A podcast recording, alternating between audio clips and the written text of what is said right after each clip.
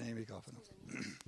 Quell'umanità di cui io faccio parte, che il mio, sarebbe il mio secondo specchio, in realtà devo stare attenta che non diventi, cioè co- come si può, può diventare la norma, mi può dire, me la può girare su e farmi, farmi su in un momento... Tu, tu, hai detto l'umanità che è fuori, l'umanità fuori di me non esiste. Non esiste. Sì. Non esiste. Però tu adesso dici sì, però è, è troppo teorico, troppo astratta la cosa. Allora, ci sono degli esseri umani, parecchi, che di fatti non hanno voce in capitolo per quanto mi riguarda.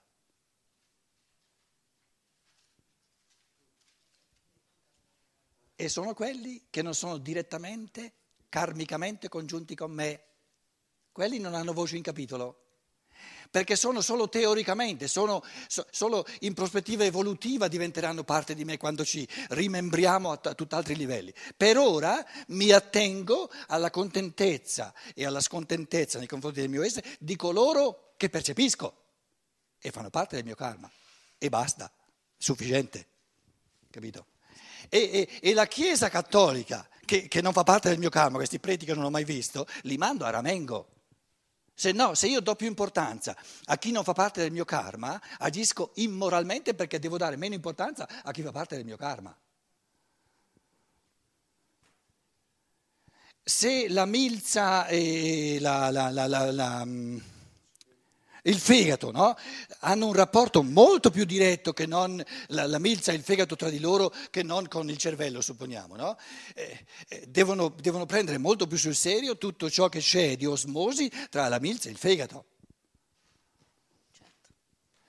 Quindi, quindi diciamo, il criterio di, di, di riverbero che mi, mi viene dagli altri, devo dare peso morale in assoluto alle persone con cui sono quotidianamente karmicamente congiunto. Le altre non mi interessano proprio, non hanno voce in capitolo.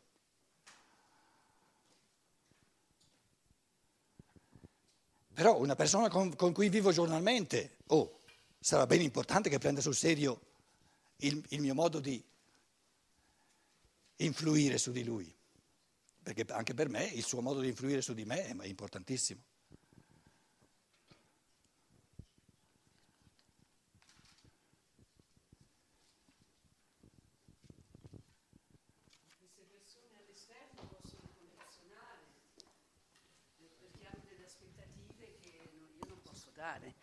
No? La persona all'esterno può, condiz- può eh, avere delle aspettative, parlo sempre di persone karmicamente, cioè le vicine, non le lontane. cosa ti riguardano queste aspettative? Le aspettative eh, riguarda, che te, ma, che ne, ma che te ne frega delle loro aspettative? Ma riguarda il rapporto. No, no ma allora sono persone esterne o sono persone che hanno a che fare direttamente con te? Sono persone che hanno a che fare direttamente con me. Quelle non hanno aspettative? Eh sì, sì, ce l'hanno. Hanno diritti no. karmici? che è tutt'altra cosa.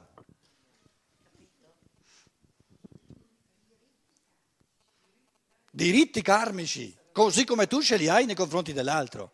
Cioè, essere connessi direttamente karmicamente significa che c'è un'osmose di forze, un'osmosi di forze, le cui leggi vanno rispettate.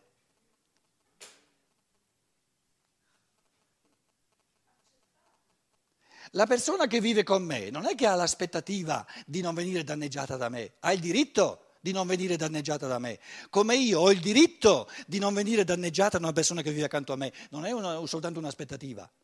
Io, se tu vivi accanto a me, io ho il diritto a che tu viva in modo tale che, che, che favorisci la mia evoluzione, se no vattene.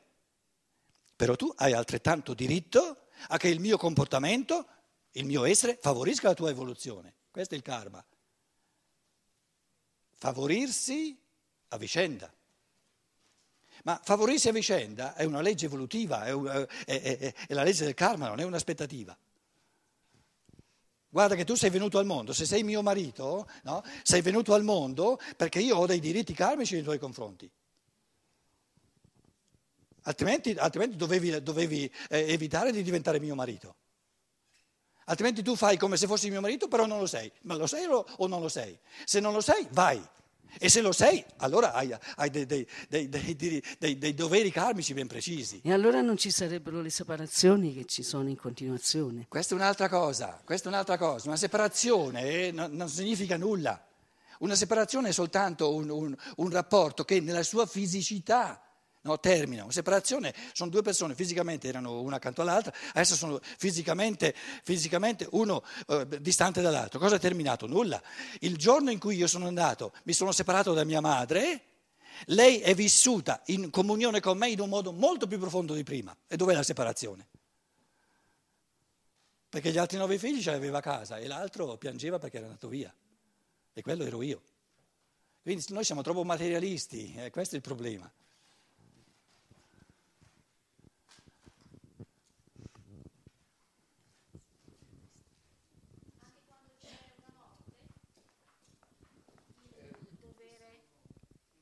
Anche quando un congiunto non c'è più, è morto, continua a persistere. Non c'è più il corpo, scusa, lui c'è ancora. Certo. È ancora, ancora di più. E quindi anche il diritto e il dovere continuano in un altro... Mm, no, no. A un'altra so. dimensione, ma io adesso ho parlato di diritti e di doveri, però eh, siccome la parola karma è pulita, diritto e dovere va messo tra virgolette, capito? Cioè, eh, noi non abbiamo una morale senza, senza moralismi, quindi abbiamo un sacco di parole che non esistono. Quindi mi tocca di parlare, parlando del, di diritto e, e, dovere, ma sono leggi, sono forze reali che io posso favorire o che io posso distruggere. Sì, adempimenti, sì, però non è che sia... Leggi, non è che sia leggi, no, legge più bella. Legge più bella eh, leggi, leggi. Le, sono forze reali. Sono forze reali. Quindi io, o io o, le, le, forze che, che vigono tra, tra il, la, la, la milza e il fegato sono forze reali. O loro distruggono queste forze e allora c'è la malattia, oppure le, le tengono sane queste forze e allora c'è la salute. Il karma sono forze reali. O io queste forze reali, che sono forze di favorimento, di favorirsi a vicenda, come il fegato e la milza, le, le, le rafforzo e allora, e allora c'è, c'è il, la salute del rapporto, oppure queste forze le distruggo e allora c'è la malattia del rapporto. Certo che una separazione può essere anche un mancare alla promessa fatta, prima di, fattasi a vicenda eh, prima, di, eh, prima di nascere, certo. Però chi di noi è perfetto, tra virgolette?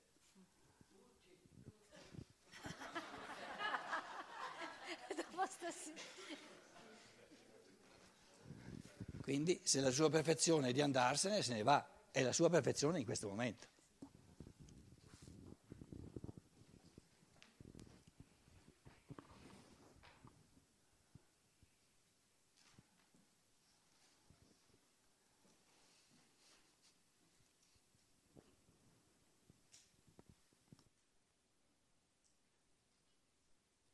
Comunque mh, spero che serva a qualcosa, eh? sono tutti avvii di pensiero, non è che si possa in due minuti risolvere. Eh, importante rendersi conto che siamo imbottiti di moralismi.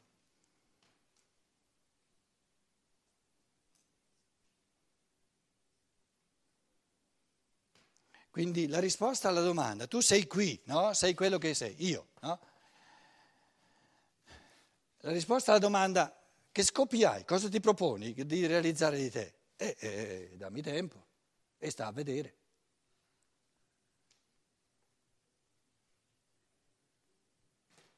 Una gestione dal di fuori non è possibile. E una persona adulta che si lascia gestire da di fuori, la colpa è sua. E in che cosa consiste la colpa? Nell'omettere l'autogestione. Nel momento in cui io ometto di gestirmi io, ci sono un sacco di poteri disposti subito a gestirmi loro e a farmi fare quello che vogliono loro.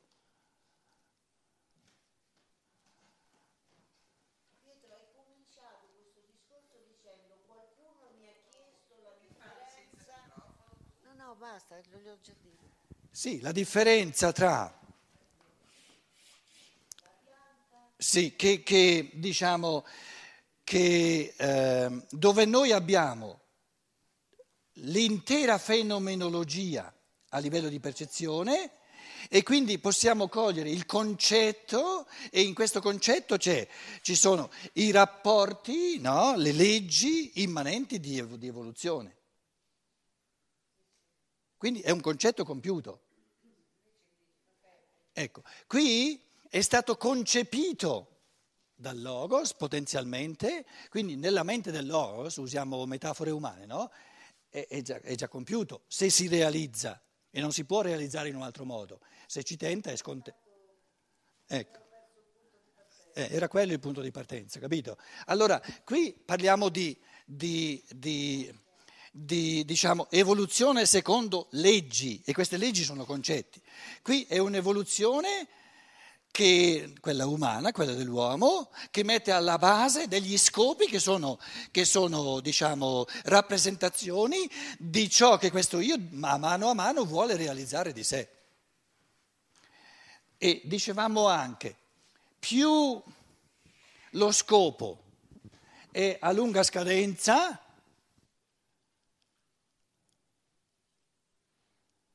e più diventa astratto.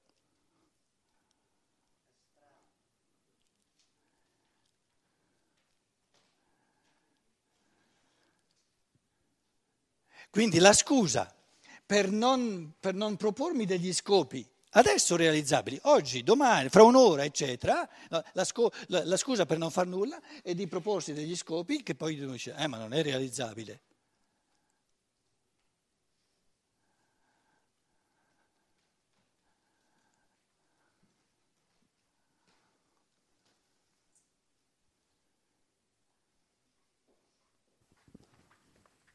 La categoria materialistica borghese del successo è la struttura psicologica di, di, quel poveraccio che ha imparato a godersi soltanto la fine.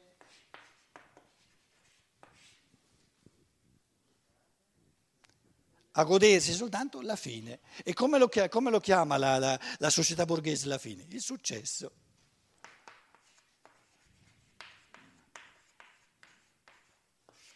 E la rincorsa del successo è lo svuotamento della ricchezza dell'io nel momento presente. Vive sempre nello scopo da raggiungere che è sempre nel futuro. Ed è sempre scontento, perché non è mai al fine, non è mai alla fine.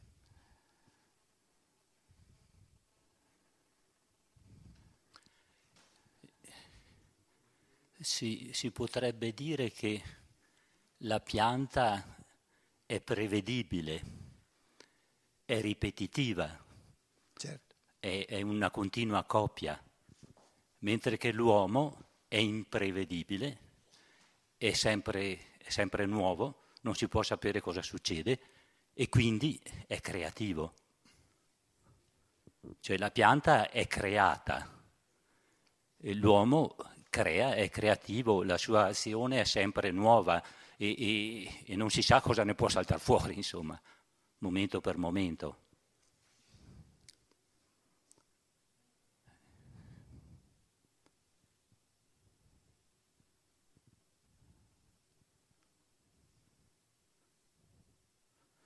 Quindi sempre nel momento presente eh, e non nel, nel, eh, nello scopo che, che, in fondo è lontano, che, che no, no, la creatività non può essere ne, ne, nella, nella, fine, nel, ma, ma, sempre nei, nei, momenti presenti, continui, che, che, eh, che, poi diventano appunto karma dietro e, e, e creano il, il nuovo.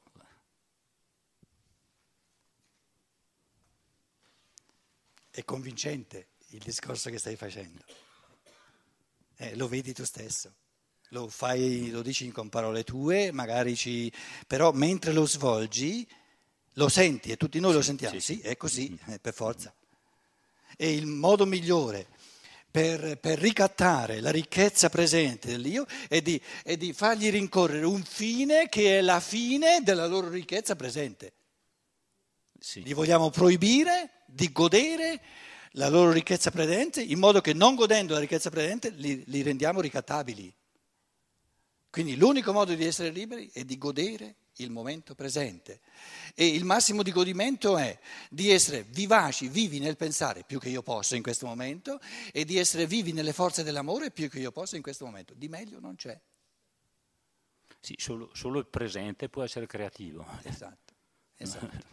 Non c'è né passato Esatto. né futuro. Esatto. E questa pienezza del presente è il presupposto migliore in assoluto per continuare a vivere nella, nel presente. Perché se io sono vuoto adesso, non creo i presupposti per essere pieno nel momento successivo.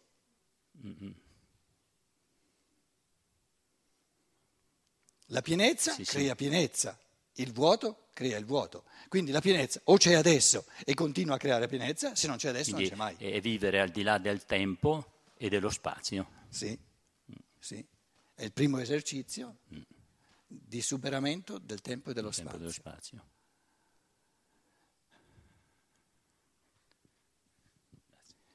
E questa presenza di spirito, che l'italiano deve usare tre parole, no? Presenza di spirito. Il tedesco la mette in un concetto solo, Geistesgegenwart. È la ricchezza pensante e amante del presente, Gegenwart. Quindi lo spirito conosce soltanto il presente. Non c'è un passato per lo spirito, sarebbe già povero, avrebbe perso qualcosa. E non c'è un futuro per lo spirito, ci sarebbe qualcosa che ancora non ha. Allora questo non è spirito. L'anima ha un passato e un futuro, ma non lo spirito. Lo spirito è pura presenza di spirito. E che cosa è presente allo spirito divino? Tutta l'evoluzione umana. È presente perché l'abbraccia tutta.